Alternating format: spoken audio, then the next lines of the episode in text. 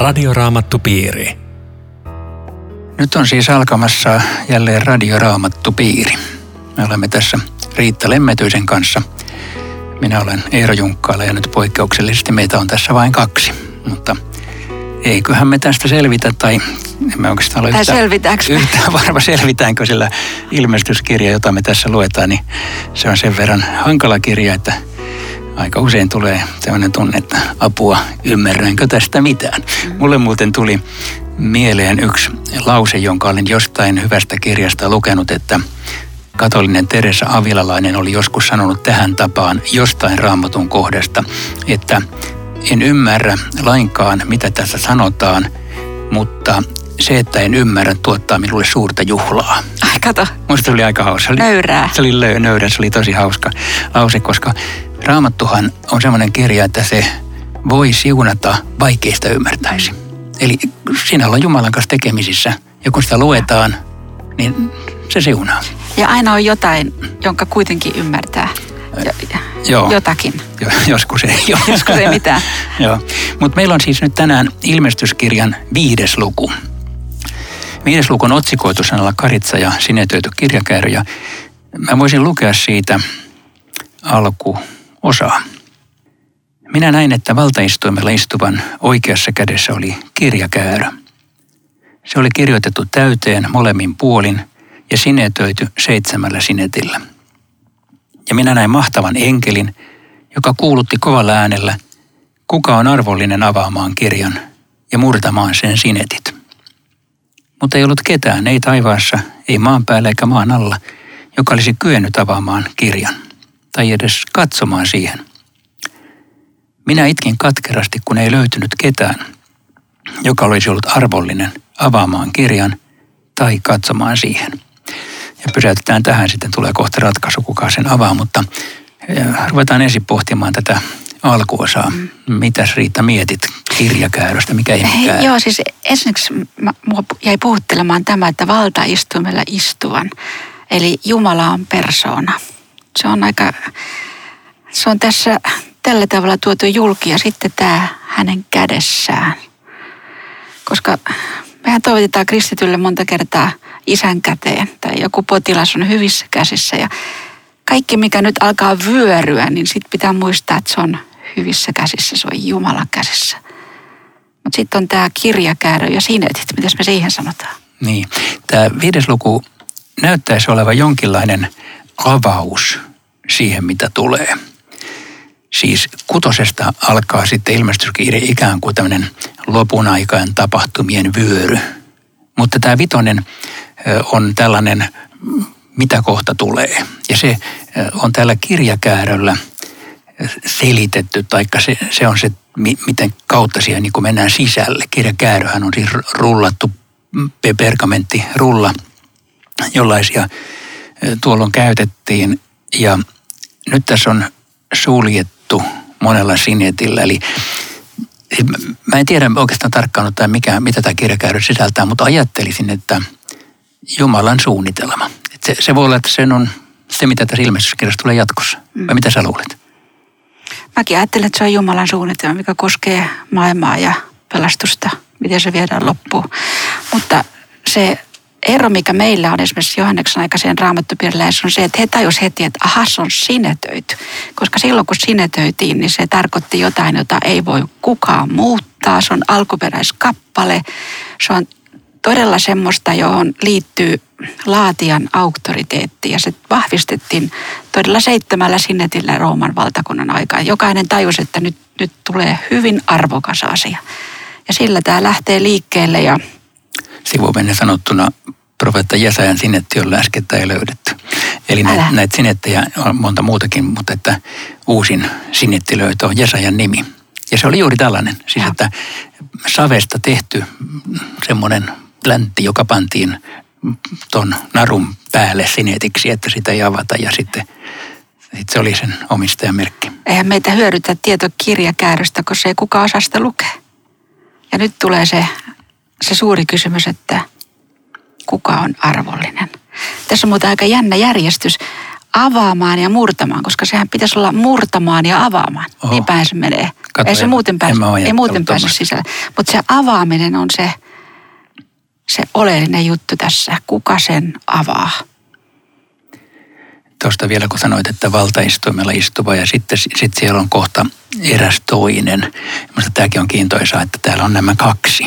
Siis että siellä on valtaistuimella istuva, niin kuin muuten Danielin kirjassa on Jumala valtaistuimella ja sitten tulee yllättäen toinen, joka, jonka nimi on ihmisen poika. Aivan. Että tässäkin on nämä kaksi hahmoa, että meillä, vaikka meillä ei ole kahta Jumalaa, niin meillä Jumala esiintyy kahdessa hahmossa. Joo. Mutta eikö tämä ole aika, aika tämmöinen totaalinen ilmaisu, mutta ei ollut ketään. Ja sitten tarjotaan sitä avaamisen vaihtoehtoa taivaassa maan päällä, päällä oleville maan alla. Eli aivan kuin Jumala tarjoaisi luomakunnalle, että jos teet löytyy joku, niin tässä se olisi. Kuka se tulee? Ei ollut ketään. Niin, joo.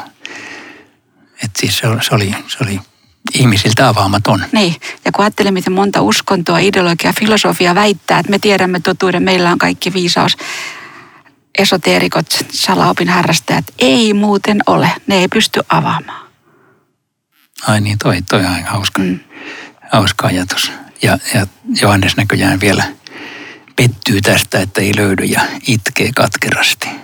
Tämä on, hirveästi tunnetta vielä Niin, tässä. niin on, siis tota, mä ajattelin Johannesta ja sen itkuu siltä osin, että, että se kirja, se vanha testamentti, se Jumalan kirja tai kirjakäärä, se oli rakas kirja ja, ja kun sitä ei voi avata, niin se aiheutti tämmöisen itkun, että mi- miten monen ihmisen raamattu on hyllyssä pölyntymässä. Ei se koskaan itke sen takia, että sitä ei ole edes pölyjä pyyhitty.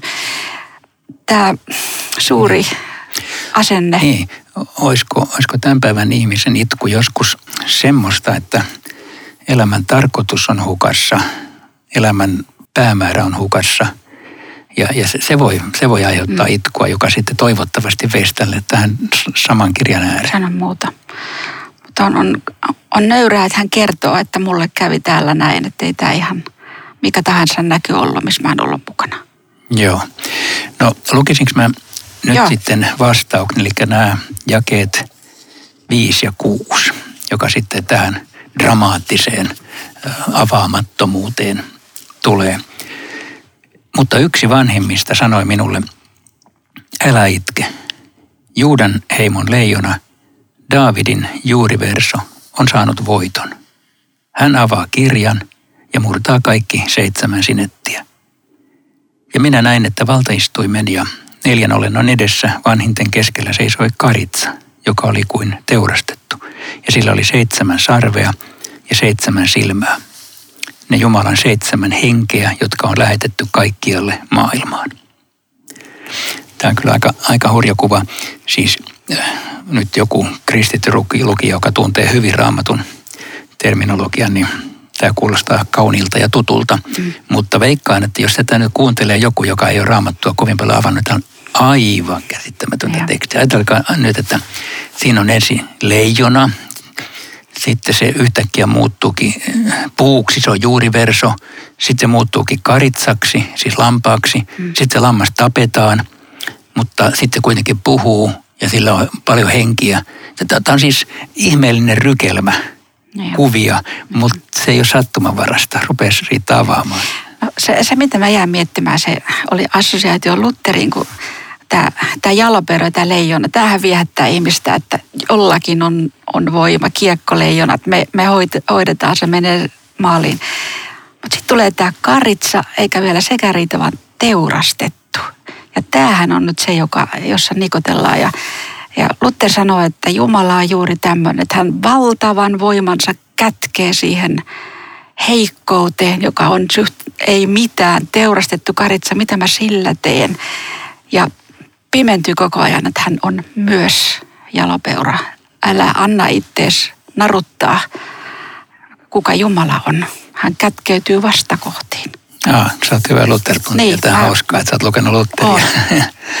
Toihan toi kuva Juudan heimon leijona, niin sehän on tietenkin ihan raamatullinen kuva, koska ensimmäisessä Mooseksen kirjassa on yksi ensimmäisiä eh, aika selkeitä messiasennustuksia on tässä taustalla. Ja. Siis selkeitä ja selkeitä, ei kai sitä sieltäkään ehkä ymmärtäisi, jollei nyt Uusi testamentti sitä avaisi, mutta mä voin lukea ensimmäinen Mooseksen kirja 49, jakeet 9 ja 10 ainakin. Juuda, sinä nuori leijona. Tässä on siis Jaakobin pojille annettu siunaus. Ja nyt Juuda on se, jolle tulee näin. Sinä nuori leijona, saalilta olet noussut poikani. Hän on kyyristynyt, käynyt makuulle kuin leijona, kuin jalopeura. Kuka uskaltaa häntä häiritä? Ei siirry valtikka pois Juudalta, ei käskien sauva hänen suvultaan. Hänen heimostaan on tuleva se, jolla on valta. Häntä kansat tottelevat. Ja tämä on nähty aina Messias ennustuksena, että tämä se, joka on tuleva, on tämmöinen messianinen ilmaisu. Ja nyt Juuda, Juudan heimo on se, josta tämä tulee. Ja, ja tässä se on, on leijona. Ja. Ja siksi puhutaan Juudan leijonasta, siksi, siksi taitaa olla Israelin vaakunoissakin leijonat ja Haile Selassie väitti aikana olevansa Juudan leijona. Ihan totta. Joo, että sitä kuvaa on paljon viljelty. Sitä vaakunaa ei ole, jo- jolla joku kansa markkinoisi itseään, että me ollaan karitsoita täällä. Ei ole, ei ole. Leijona kelpaa, mutta ei karitsa. Tätä, siis se, on, se on varmaan just toi se vaikuttava viesti, että tässä on hän, jossa kaikki Messias-ennustukset ovat toteutuneet. Hän, hän on tämä, joka täällä tulee Johannesta vastaan. Tuosta kun sä äsken puhut vielä noista tunteista, niin mä jäin tähänkin kiinni, kun tämä yksi vanhemmista sanoo, että älä itke. Siis tulee jotenkin se Jeesus mieleen, joka nainen leskelleen sanoi ihan samalla lailla. Siis valtava empatia. Että mulla olisi sulle nyt jotain sanottavaa, koska itkusin silmin ei näe yhtään mitään. Näkökenttä on ihan sumea. Ja sitten toisaalta niin kuin, mikä se on se, joka nyt auttaa, ettei tarvitse itkeä. Ja, ja se, on, se on varmaan se, että kun meillä tämä näkyvä maailma on se, josta, jossa me eletään, että tämä on kaikki ja tämä masentaa ja täällä on itkuja ja kyyneleitä, unohtuu tämä näkymätön. Ja koska se on yhtä todellinen, niin voi olla itkemättä. Joo. Mulle tulee mieleen äsken kuulemani selitys ensimmäiseen käskyyn. Minä olen Herra sinun Jumalasi. Alkaa näin. Ja mä olen aina ajatellut se jotenkin niin, että Jumala niin kuin täältä ylhäältä muista sitten, että minä sen olen. Mutta kuulin, kuulin, että se on, voi ymmärtää näinkin, että Jumala esittelee itsensä, että hei, minä olen Herra sinun Jumalasi. Aivan. Kuka sinä olet? Joo. Mutta se oli loistava. Oh. Se tuli tuosta mieleen, mitä Joo. sä sanoit. Että Jumala niin tulee lähelle, hei, Ja nimenomaan se sinun Jumalasi, että vaikka tuntuu, että miten mä, mulla voisi olla Jumala, niin kyllä olen sinun. Joo. Ei, ei ton naapuri uskovaisen, joka on parempi kuin minä. Kyllä. Siis, joo, älä itke, Juudan heimon leijona, mutta sitten Daavidin juuriverso. Niin. Se on ihan, ihan taas eri, Niin. eri kuva. Niin. Ja, ja tämähän on monta kertaa vanhassa testamentissa. Se, se on Jesaja 11, se on Sakariassa, se on Jeremiassa, siis tämmöinen Vesa, siis puun, puun uusi alku. Joka alkuperäinen kuva oikeastaan Jesajassa on sellainen, että Assyria on tuhonnut Juudan ja kaikki puut on hakattu kannoiksi. Ja sitten sieltä kuitenkin yhdestä alkaa nousta uusi vihreä verso. Ja, ja siihen liittyy Messias-ennustus, että Jumalan kansa ei voi koskaan hävitä. Jumalalla on aina tämä uusi lupaus olemassa ja Messias lupaus ja 700 vuotta ennen Jeesusta on Jesajassa. Ja eikö eikö ole merkillinen asia, että ne siellä vuosi tuhansia sitten lausutut raamatun paikat on niin yksi yhteen tämän koko sanoman kanssa, kun tullaan viimeiseen kirjaan. Aikamatka on pitkä, mutta, mutta koko ajan tuntuu, että punainen lanka on siellä ja päähenkilöt. Joo, tässä ikään kuin, ikään kuin solmitaan viimeiset solmut tai avataan viimeiset solmut. Eli tässä niin kuin kootaan kaikki se, mitä raamatus on ollut ja läväytetään vielä kertaalleen. Ja varmaan siis kuulijoita ajatellen, jotka tässä nyt oli ekat kuulijat tai luki, että, että huomatkaa, että tämä Jeesus on vanhan testamentin ennustama Jeesus. Että Sama Jeesus.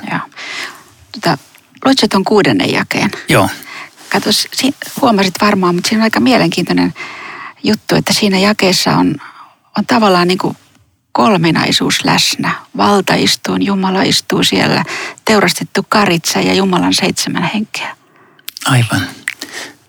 En muuten huomannut. Joo. Aika hyvä.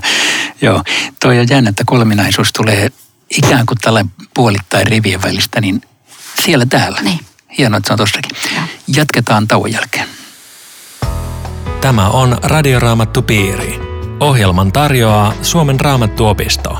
www.radioraamattupiiri.fi Jatkamme siis ilmestyskirjan viidennen luvun tutkimista. Tässä on Riitta Lemmetyinen vieressäni ja minä olen Eero Junkkaala. Ja me äsken puhuttiin jakeista viisi ja kuusi, eikä me vieläkään ihan niistä irti päästä, niin se on niin valtavan ladattu sanoma. Tuossa jakeessa kuusi vielä uudestaan, että vaan niiden keskellä seisoi karitsa. Se oli kuin teurastettu, joka on siis vanhan kristillinen symboli, mutta mistä ihmeestä se tulee? Mulle tulee mieleen se Jesaja 53, joka on ennustus Herran kärsivästä palvelijasta. Ja sittenhän siinä on laitettu tuo Johannes 1.28, joka on varmaan yksi avaava kohta senkin, kun Johannes Kastaja esittelee Jeesuksen. Katso Jumalan karitsa, joka ottaa pois maailman synnen. Sekä uusi vanha testamentti puhuu karitsasta. Joo, jopa, jopa voi mennä vielä niin kuin Jesajaa kauemmas taaksepäin siinä mielessä, että Mooseksen kirjoissa puhutaan karitsan uhraamisesta. Mulla on tässä esimerkiksi toinen Mooseksen kirja 29, 38. Sinun tulee joka päivä uhrata alttarilla kaksi vuoden ikäistä urospuolista karitsaa. Eli tämä oli tietenkin Israelin kansalle täysin tuttu asia, että vuodesta toiseen päivittäin uhrattiin karitsoita. Että karitsan verellä oli tällainen uhrimerkitys, syntejä sovittava merkitys ja kaikki tiesi sen, että sitä taustaa vasten tämä oli täysin ymmärrettävää tekstiä. Mutta tämän päivän ihmisille tietenkin täysin käsittämätöntä, ellei ihan ole sisällä yhtään tässä. Muuten se on aika jännä, että ilmestyskirjassa puhutaan karitsasta 29 kertaa. Se ei ole mikä, joo, tai siis mä luin sen joo. tiedon. Se ei ole mikään sivujuonne. Se on, se, on niinku, se on jännä juttu, että tässä kun meillä pitäisi olla julistuksessa Kristuksen sovitustyö keskiössä, niin se ei lopu tähän aikaan, vaan se on iankaikkisuudessa koko ajan keskiössä. Että hänelle kuuluu läpi ikuisuuksia kiitos siitä, että me ollaan siellä. Aika oikein ajatus. Mä ehdin näiden kuvien äärellä miettiä sitäkin, että miksi Jeesus ei esiinny Johannes Kastajalle sillä, että tulee ne valkotukkainen, valkopukuinen hahmo että hei mä oon Jeesus ja mä vaan tämän kirjakäärön. Vaan sieltä tulee tämmöisiä leijonia ja karitsoita ja muita. Että se, se viittaa tietenkin siihen, että vanhan testamentin kuvat täyttyy nyt. Mm. Ja että näillä symboleilla niin, niin symbolisia kuin ne ovatkin, niin ne kuitenkin avaa ikään kuin eri puolia.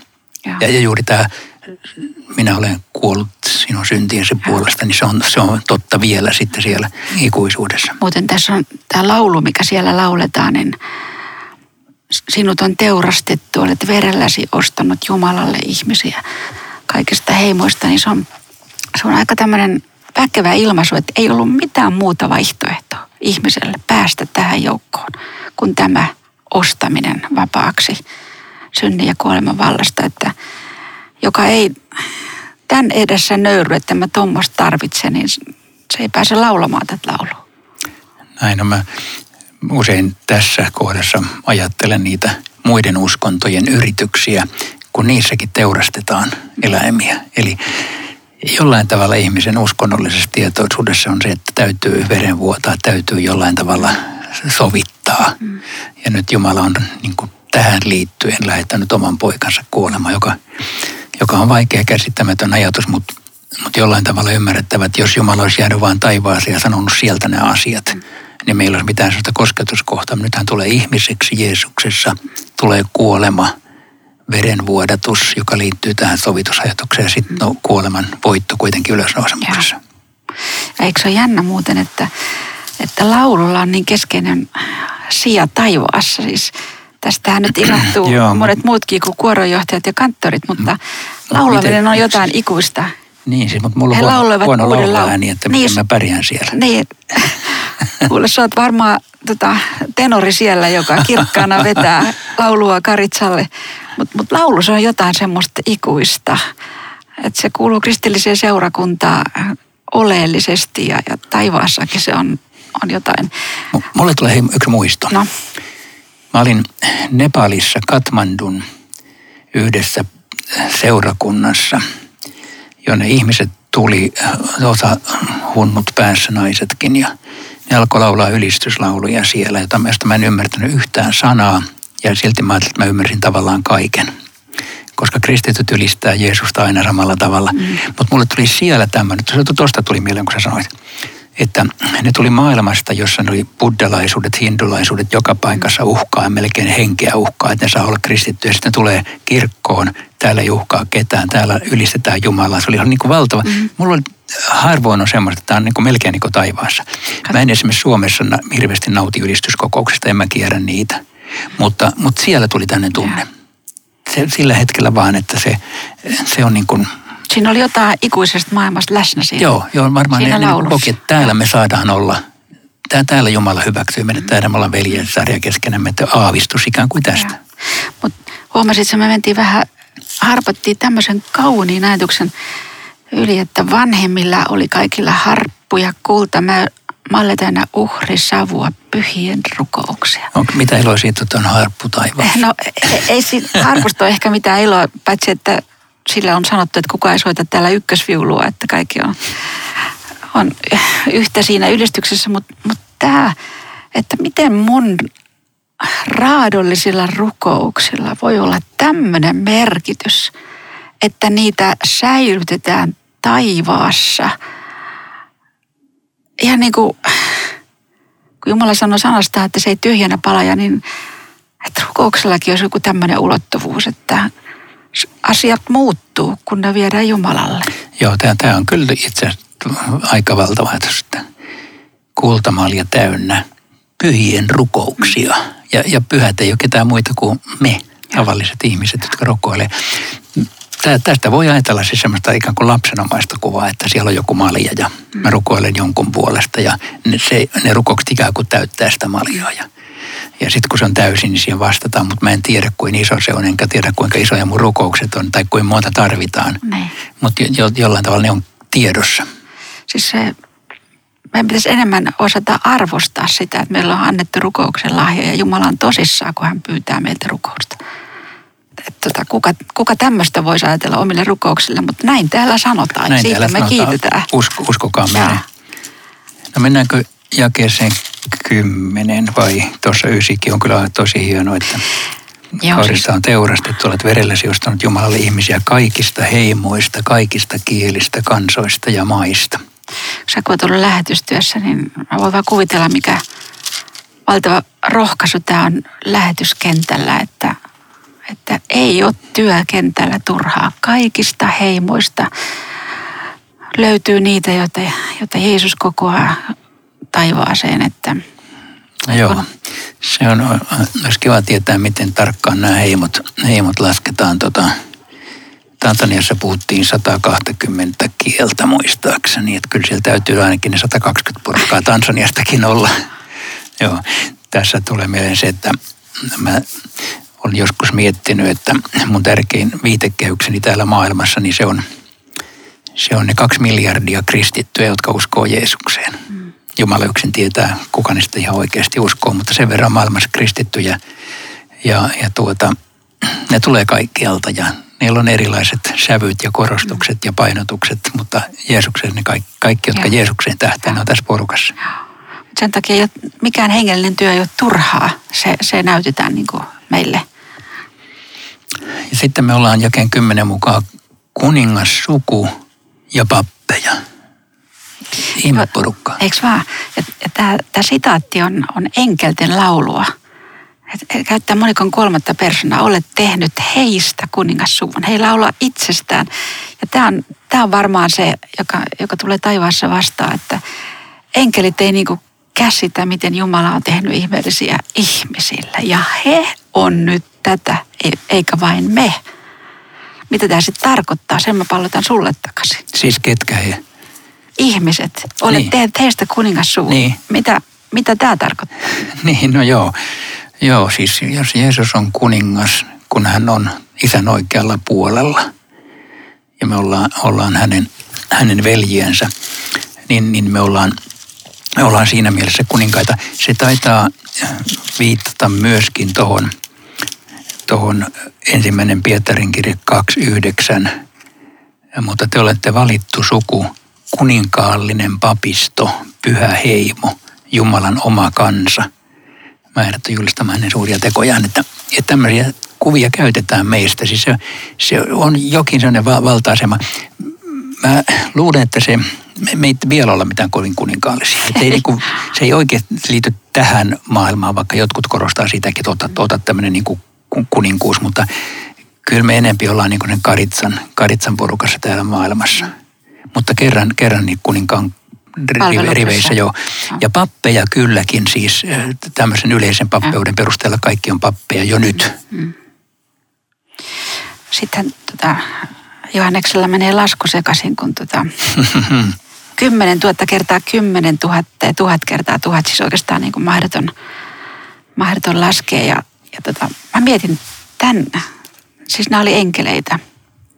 Näin suuren joukon enkeleitä, tässä oli se luku. Että, että Jumala ei kyllä tarttis oikeastaan enää ihmisiä ympärilleen niin paljon siellä on niitä, jotka kiittää. Mitä, mitähän meillä tekee? Tämä on nyt se, taas se valtavuus toista kautta, että hän haluaa meidät sinne. Ai niin, että hän pärjää sitten enkeleiden Pär, kanssa. Tämä joukko, miten, eihän, miten me siellä tehdään enää? Joo, Joo mutta tämä on vaan se porukka, joka palvelee meitä siellä. Niin. Ja, ja ylistää Jumala. Tämä, tämä suuri luku tässä antaa varmaan myöskin semmoisen vihjeen, että ilmestyskirjan luvut ovat symbolisia. Mm. Siellä tulee kyllä myöhemmin vähän tarkempia lukuja, jolloin niin kuin herää tämä kysymys uudestaan, mutta kyllä ne varmaankin ovat kaikki puhtaasti symbolisia. Siis ei tarkoita, että siellä oli täsmälleen noin monta enkeliä, vaan siellä oli siis niin paljon, että sitä, se laskut meni aika nopeasti sekaisin. Ja, ja sitten tulee taas tämä laulun, kiitoslaulun sisältö, joka, joka kuuluu Karitsalle joka on arvollinen. Siis mä, mä mietin aina niitä Johanneksen ihmisiä silloin, että keisarihan ediktinsä kirjoitti tällä lailla, että Herra meidän Jumalamme käskee tätä ja tätä. Minä olen arvollinen tekemään kaikkea tätä. Ja jos joku ei tehnyt, niin pääpoikki. Ja Karitsan valta on se, että hän antoi itsensä. Joo, ja sitten tässä on seitsemänkertainen ylistys, valta, rikkaus, viisaus, voima, kunnia, kirkkaus ja ylistys. Ja se ei ole sattuma, että se on seitsemän, mm. koska tämä luku on läpi ilmestyskirjan sellainen luku, vaikka se on tässä siis, nämähän on tavallaan kaikki synonyymejä, että niin se on vain niin kuin ylistystä kuvattu seitsemällä eri sanalla. Joo, ja siellä istuu Karitsa valtaistuimella. Nyt meillä on tämän viidennen luvun keskustelu päätöksessänsä ja ja loppurukousta vaille, mutta muistutetaan nyt vielä kuulijoita, että meille voi lähettää kysymyksiä ja kommentteja. Ja se paras osoite on aino.viitanen at sro.fi, kun Aino tätä postia hoitelee.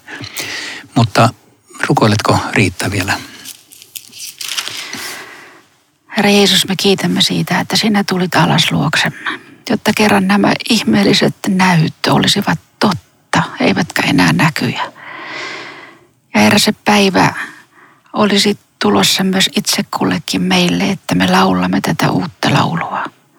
Kiitos tästä armosta, jonka jokainen saa omistaa itselleen tässä ja nyt. Kutsu jokaista, joka kokee olevansa vielä ulkopuolella. Amen. Ja tämä oli ilmestyskirjan viides luku. Viikon kuluttua Karitsa avaa kuusi sinettiä. Tervetuloa jälleen mukaan. Radioraamattupiiri. www.radioraamattupiiri.fi